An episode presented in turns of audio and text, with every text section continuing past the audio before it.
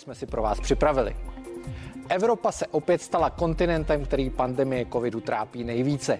Tento vývoj jde částečně na vru přicházející zimy, ale existuje řada oblastí světa, které covid dokážou zvládat lépe.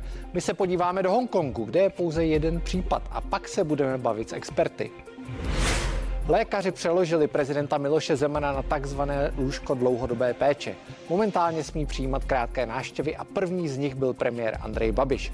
Experta se zeptám, zna to znamená, že je prezident schopný plného pracovního nasazení. Polskem už dva týdny otřásají protesty proti zákazu potratů. V září údajně kvůli této legislativě zemřela žena, které lékaři odmítli interrupci provést, přestože její plod byl vážně poškozený. Evropský parlament chce, aby Polky mohly na potrat zdarma do jiných zemí Unie.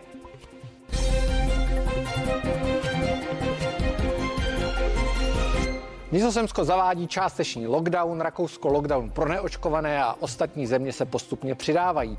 Evropa je na tom každopádně opět nejhůř ze všech regionů světa. I mnohem větší země mají případů zhruba tolik jako okresní město v Česku. Já se teď spojím se zdravotnickým expertem Janem Růžiškou, který dlouhodobě žije v Hongkongu. Dobrý večer do Hongkongu. Eh, dobrý, dobrý, dobrý podvečer, dobrý večer do Prahy. Já, my si budeme tykat, protože se dobře známe, takže by to působilo trošku koženě, kdyby jsme si netykali. Každopádně, Honzo, eh, jak jsem říkal, v Hongkongu je zhruba jeden případ denně. Eh, kdyby si to měl schrnout, čím se vlastně situace v těch zemích liší, protože ta proočkovanost, pokud se nepletu, není v Hongkongu o tolik vyšší, než je třeba u nás. To, co teď řeknu, neplatí jenom o Hongkongu, ale o většině azijských států, nebo můžeme dokonce říct azijsko-pacifických, protože platí to i eh, pro Austrálii nebo Nový Zéland. Ehm, všechny tyhle státy skvěle vyřešily tu první fázi boje s epidemií, čili lockdown. Rychle zavřít, eh, zavést eh, poměrně striktní režim, jak se vypořádat s návalem epidemie, ať už to jsou povinné roušky, ať už je to povinné, povinná osobní hygiena, ať už to, to je velmi razantní testování. V té druhé fázi jim to trochu zkomplikovalo život, protože když velmi dobře zvládne ten, ten lockdown, tak vlastně v zemi žádný virus není, tak proč se nechat očkovat? Není tam, ta, není tam uh, ta, ten tlak, uh, který, by, uh, který by vyvěral ze strachu, že se vám něco může stát. No a ještě pak je další třetí fáze, kterou nesmíme zapomínat, a to je znovu otevření. A to je pro ty eh, státy tady kolem mě ještě těžší. Protože ve chvíli, kdy vy zvolíte tu, eh, jak se říká dneska, eh, nulovou strategii, covid zero strategii, tak vlastně žádné to, čemu říkáme promoření, nenastalo.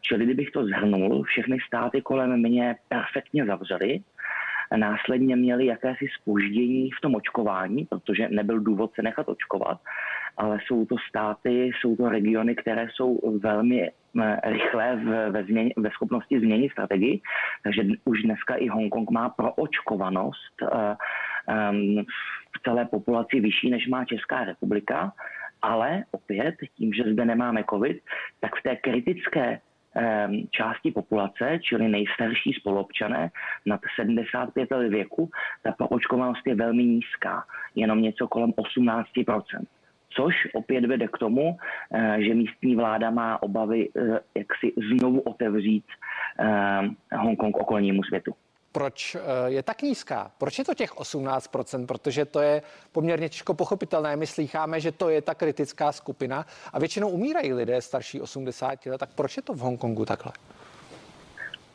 Eh, první bod jsem už řekl. Eh, ve chvíli, kdy covid není, tak není ani ten strach, který může sehrát vlastně i pozitivní roli. Pak je zde ale druhý důvod, těch důvodů je samozřejmě mnoho, ale ten hlavní důvod, který myslím, že je využitelný i pro nás, nebo pro vás v České republice, um, hodně se za covidu mluví o použití nových technologií. Ať už je to e-health, ať, je to, ať jsou to aplikace, v Čechách je známá aplikace Tečka, um, nebo různé aplikace na trasování. A hodně se mluví o tom, že vlády eh, by měly mluvit se svými občany o tom, co je důležité. A tohle v Ázii, nejen v Hongkongu, zvládli perfektně. To znamená, lidé jako já v produktivním věku mají perfektní možnost si stáhnout velmi funkční aplikace. Na očkování je možné se, se objednat pomocí internetové brány, pomocí, pomocí Google, různých onlineových aplikací. Všude jsou perfektně dostupné informace. Ale místní vláda nezvládla komunikaci eh, se svým vlastním zdravotním systémem. To znamená především spolupráce místní vlády a praktických lékařů, jakožto té hlavní brány pro ty nejstarší lidi, kteří nepoužívají apky, nepoužívají internet natolik, ehm, ne, nepoužívají nová média, tak zde to vláda nezvládla, nezvládla motivovat praktické lékaře v primární péči eh, a ti zároveň se začali bát, že ve chvíli, kdy budou sami o sobě doporučovat těm nejstarším spoluobčanům jakoby nevyzkoušené vakcíny, tak případné postihy půjdou za nimi. eh, což v, v, v místním zdravotním systému ty postihy dopadají především na ty lékaře. Takže praktickí lékaři neměli motivaci eh, eh, těm nejstarším lidem eh, vakcíny doporučovat a jsme tam, kde jsme. Jedna otázka na závěr. Hongkong a obecně Asie si prošla v roce 2003 krizí SARS nebo pandemí SARSu nebo epidemii možná, nevím, jak to nazvat správně. Jak velkou roli to sehrálo v té reakci? Nejde jenom o tu zkušenost se SARSem jako takovou. Um, mnoho desítek let. Um, bohužel uh, hygiena, uh, oblast veřejného zdraví jsou jakousi popelkou medicíny. Teprve nyní, poslední dva roky v Evropě, v Americe, je to takový znovu, boom, uh, znovu rozvoj, kdy si všichni, nejen ve zdravotním systému, ale i, i obecná veřejnost nebo politici uvědomují, jak moc je důležitý, důležitý tento segment medicíny.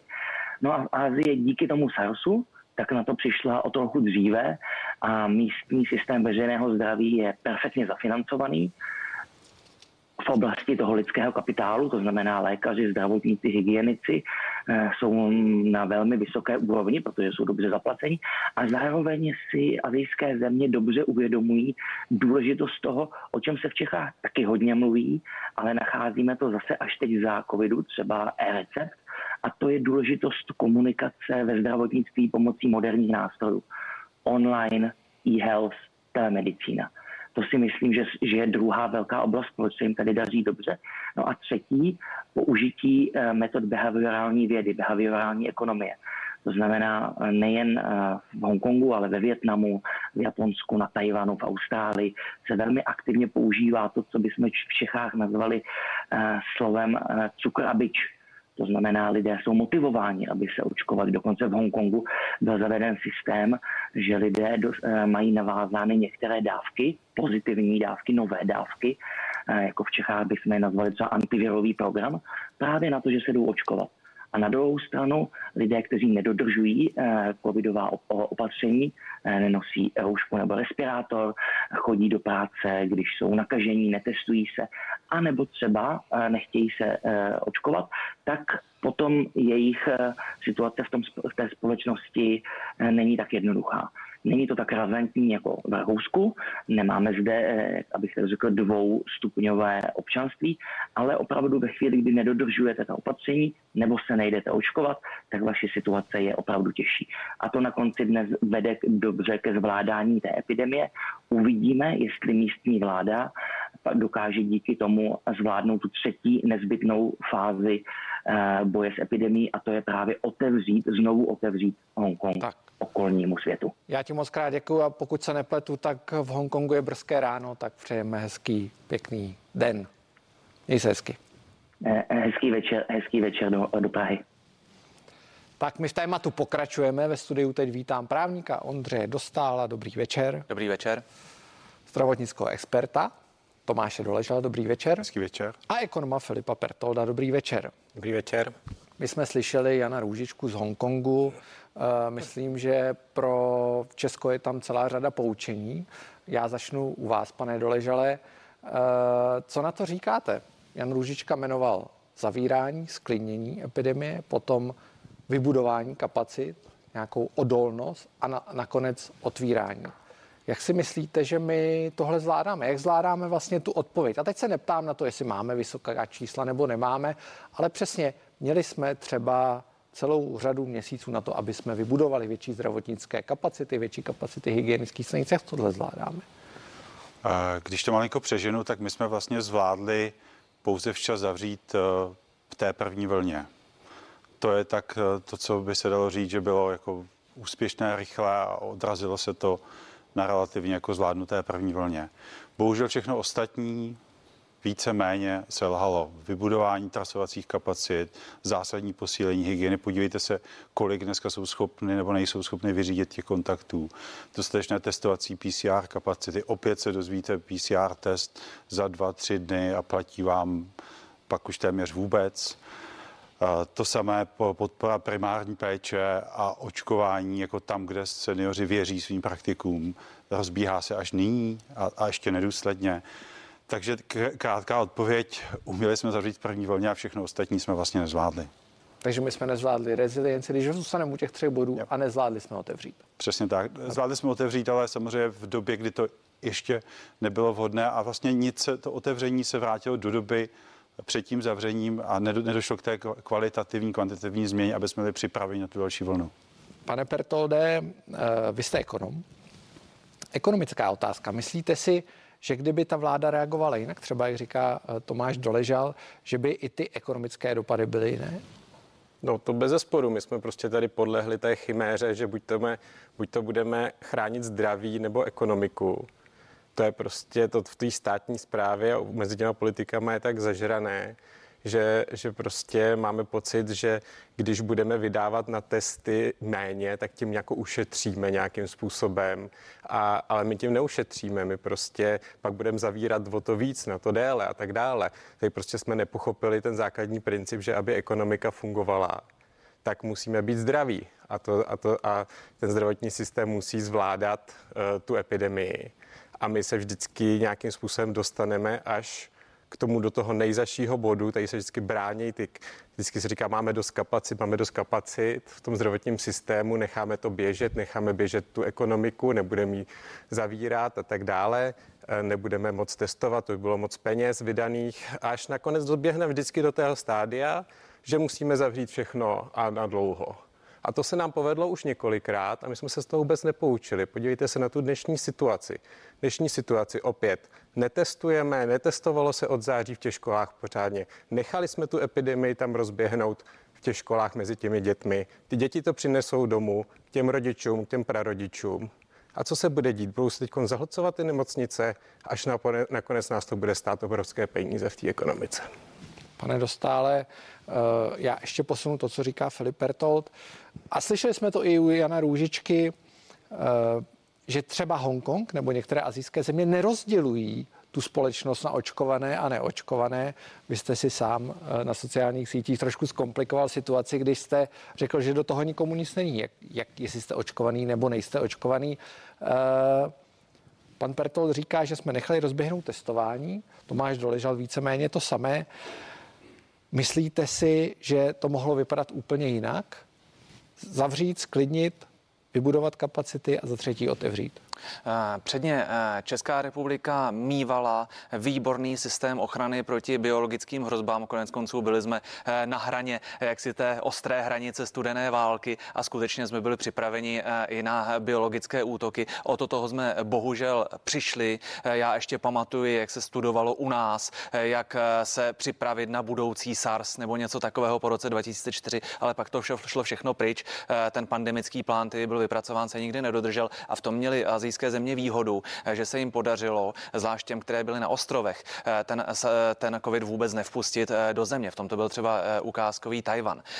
Pak je tady druhý aspekt, že azijské země ohled, osta, o, o něco méně dbají, řekněme, na soukromí. Oni jsou spíše trošičku jako mravní. Ještě otázka, jestli je to dobře nebo špatně, ale skutečně tamní náhledy na tyto věci jsou drsné. A pak je třeba další věc, kterou měli zvládnutou dobře, a to je návaznost testování, trasování a karantén. Podle našeho zákona je karanténa oddělení podezřelé osoby od ostatních, ale my jsme nikdy tuto zásadu na rozdíl od těch azijských zemí nenaplnili, protože my, když otestujeme eh, dítě, eh, vytrasujeme nebo vytrasujeme někoho, eh, tak ho neoddělíme od ostatních, ale pošleme ho domů. To znamená, že on se z toho oběhu jaksi, jaksi nedostane. Takže všechny tyto jako, věci... že bychom měli ty děti brát a někam je odvést? Ne, my, my, my nemáme, nemáme vyřešeno, co se stane s tím, koho pozitivně otestujeme, jo, nebo kdo se stane vytrasovaným, jo, tak jak je ve smyslu zákona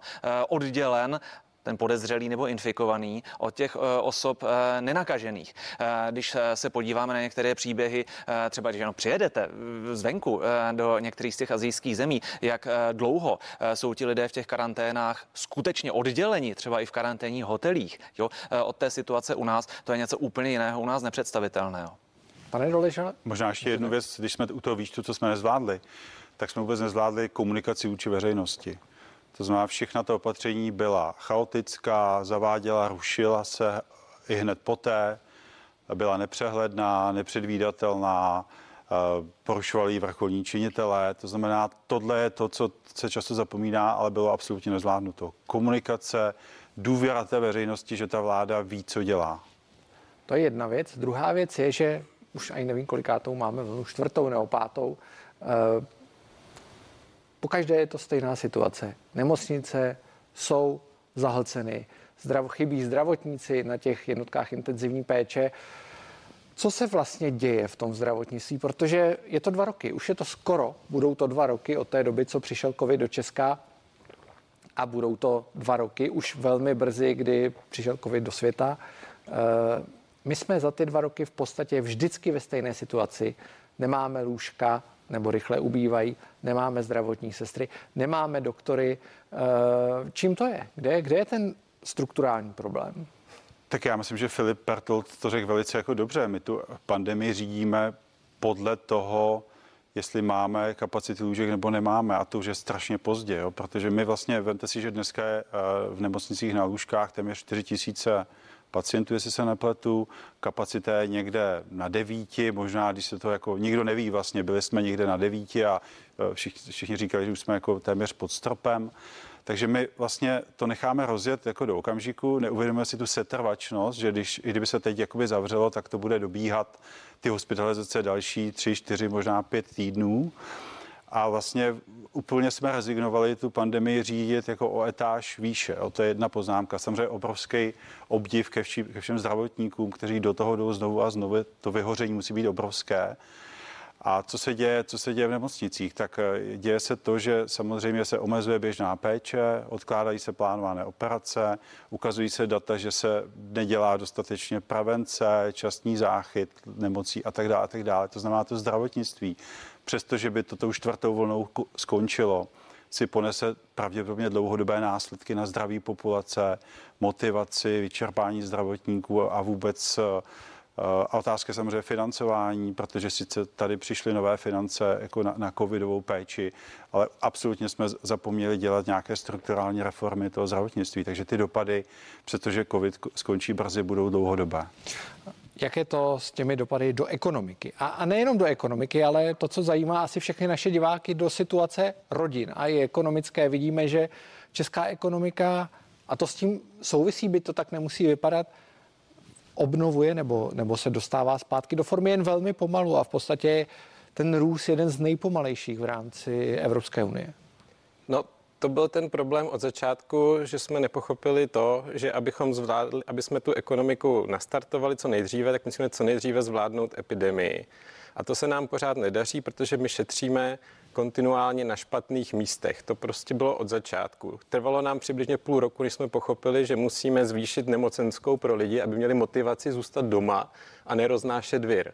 V současné chvíli opět jsme v situaci, kdy nemocenská je nízká prostě pro, eh, eh, pro ty lidi, takže ne, nezůstávají doma a chodí pracovat, roznášejí vir.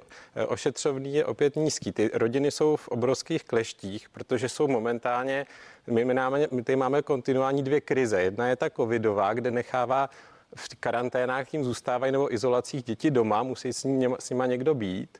A do toho je ta energetická, když už teda bereme rodinu jako jednotku, která není izolovaná od prostě zbytku.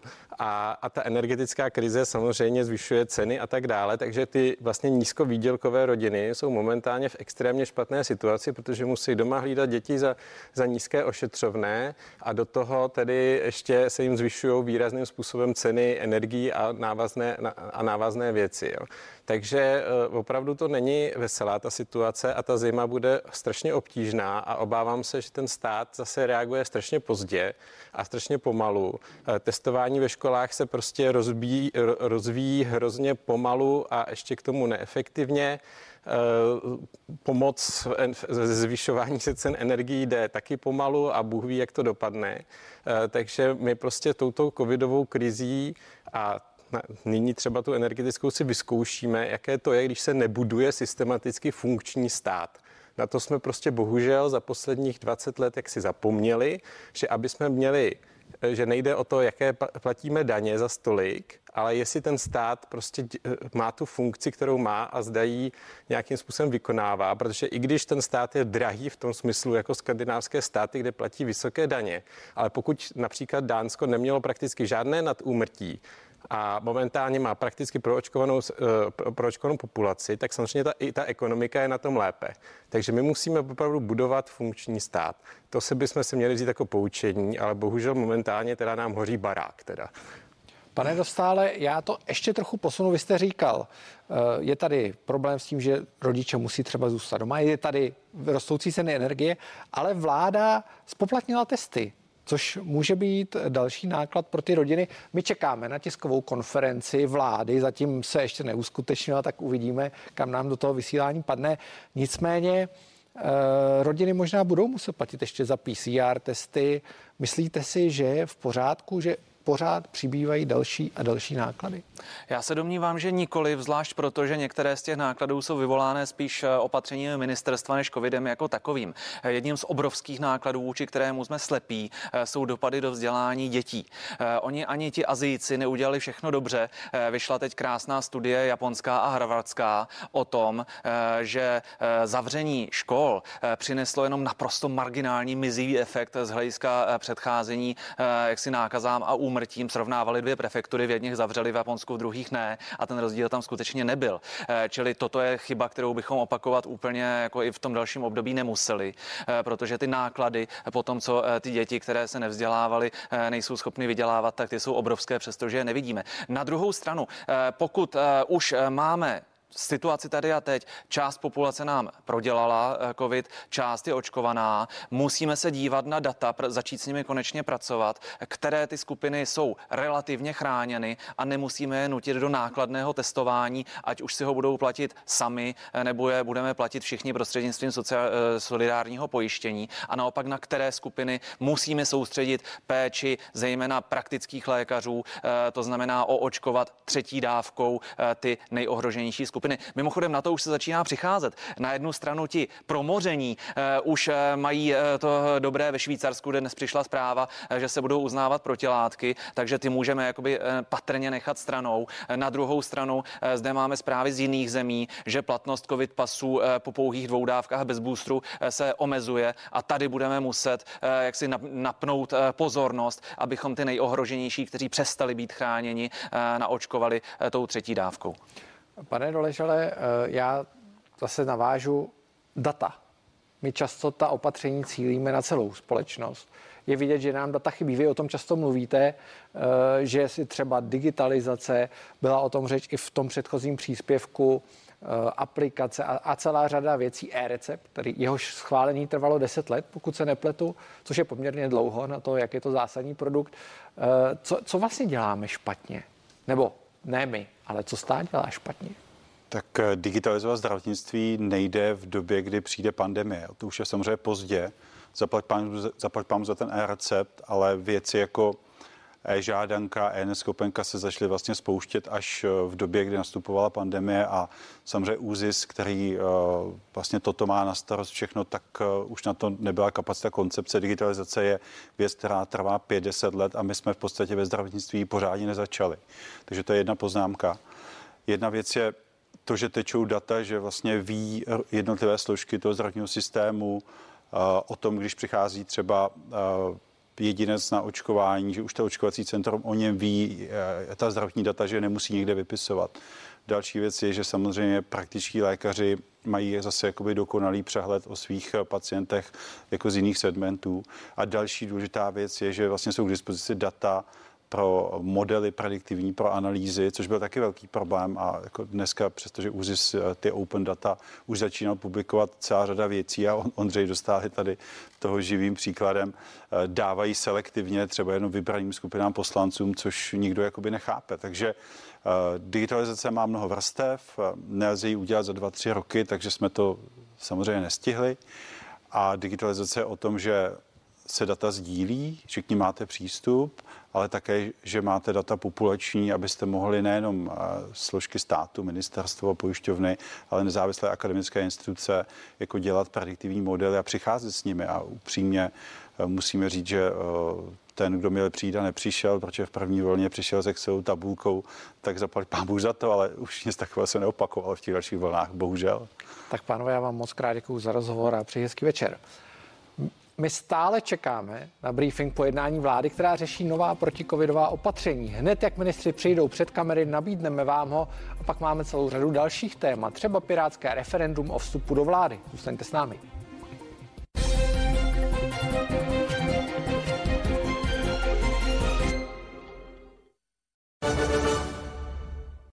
Matějovský. Česká klasika od Josefa Lady sluší každému domovu. Matějovský povlečení CZ